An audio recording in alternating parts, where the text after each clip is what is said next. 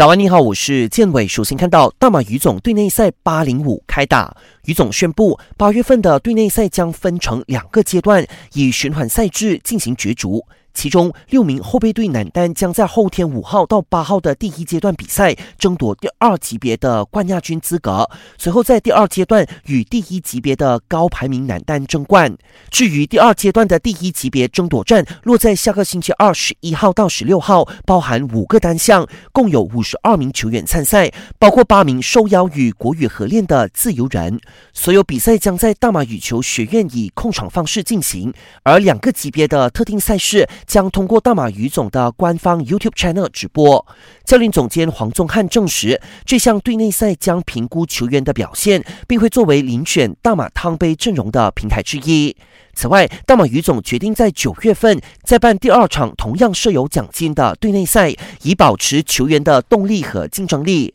由于国羽青年队球员已经恢复训练，因此他们可能会被纳入队内赛名单中。